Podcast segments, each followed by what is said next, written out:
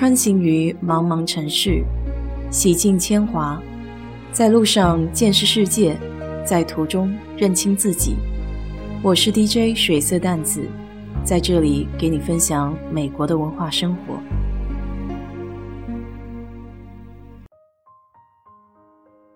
最近看房车看的有些魔怔了，主要是在一个叫 RV Trader 的网站上找二手的房车。疫情之前的房车没有这么火的时候，新的房车还可以买得起。可现在的行情看涨，连二手房车都火爆到抢不到。我主要看的就是 Class B 和 Class C 两种，带车头可以开的。Class B 像面包车一样是改装的房车，Class C 就是比较经典的房车，外形看着像房子，比较宽和高。有些 B 类的改装房车，因为体积受限制，是没有厕所和淋浴的，就像国内一些明星用的那类保姆车，但是有厨房、水池，可折叠睡觉的地方。这两天正巧看到一款非常心动的大众露营车，是八九十年代很流行的一款，叫 Vanagon，唯一的缺点就是没有厕所和淋浴。其实，在美国有不少人是以车为家的。如果在 Instagram 上搜索 #hashtag #OneLife 标签，可以发现一大帮这样的人。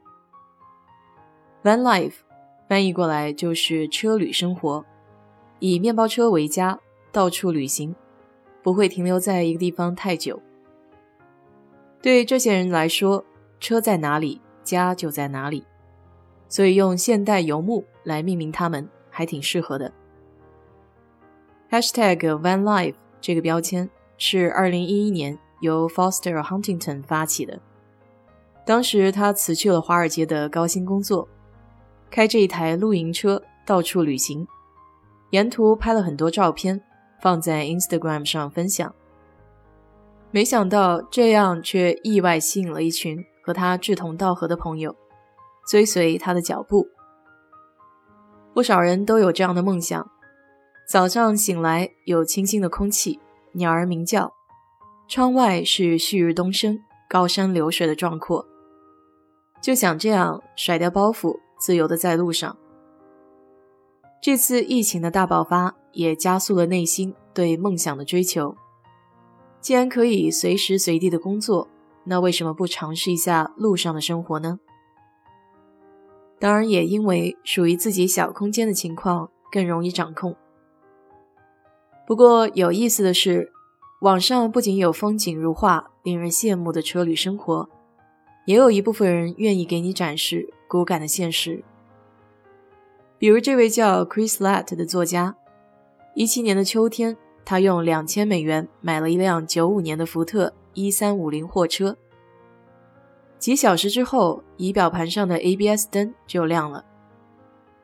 他也是受到 Instagram 车旅生活的启发，想要和未婚妻开始一段波西米亚风车轮生活的方式。当然，他的起点不是几万美元的奢华房车，而是一个加油都会漏的小破车。由于没有改装经费，只能是有什么用什么。他在货车后面做了一张简单的大床。然后砍掉了宜家厨房推车的腿，把它绑在框架上。一个朋友的妈妈还帮他们做了窗帘。就这样，开着一辆简易房车，他俩开始了横跨一万三千英里的美国之旅。每天开车十小时，听数千首歌曲，在狭小的空间里谈天说地，不亦乐乎。他们在缅因州。阿卡迪亚国家公园的凯迪拉克山上看太阳升起，在南达科达州戴德伍德玩扑克，在提顿山脚下的丽湖游泳，在亚利桑那州凯巴布国家森林的中间用奥利奥作为筹码互相赌博。这样的生活充满了新鲜感，但随之而来的也是无尽的麻烦。Chris 主要的焦虑都在面包车上，因为车子比较老旧，开在路上发出的轰鸣声总让人觉得不安。生怕什么时候就熄火了。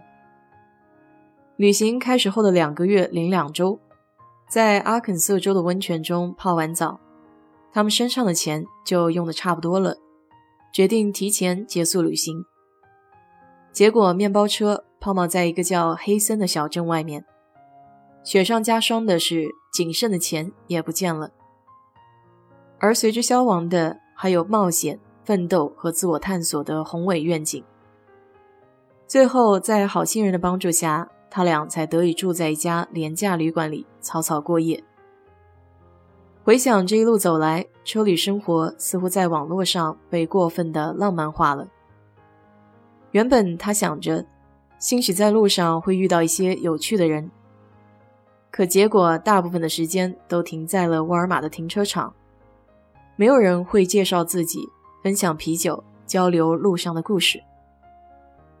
当然，这是 Chris 的个人体验，也有人找到了这种生活方式的真谛，比如 Dan Lin 一家五口的经历，他们夫妻二人从2008年就开始车旅生活。十三年间，先后迎来了三个孩子。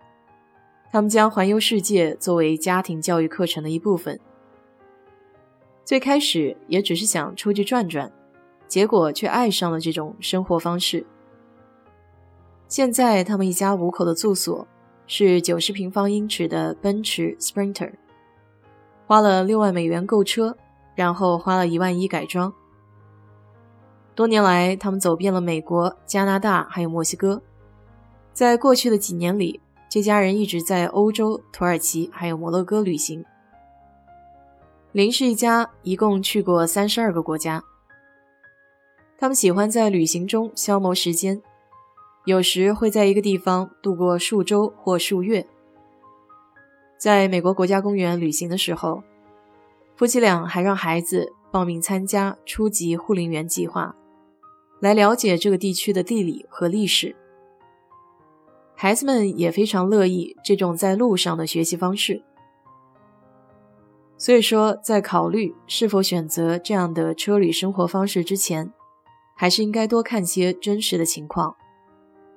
毕竟，社交媒体上的美丽照片只是展示了想给你看的那一面。追根究底，车旅生活追求的是一种极简主义，重在体验。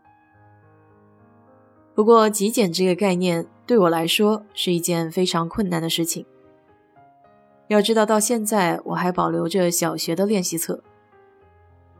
我喜欢这样的一句话来描述车旅生活：“Great way to travel, hard way to live。”可以先从短期旅行开始，真喜欢的话，也不妨尝试一下。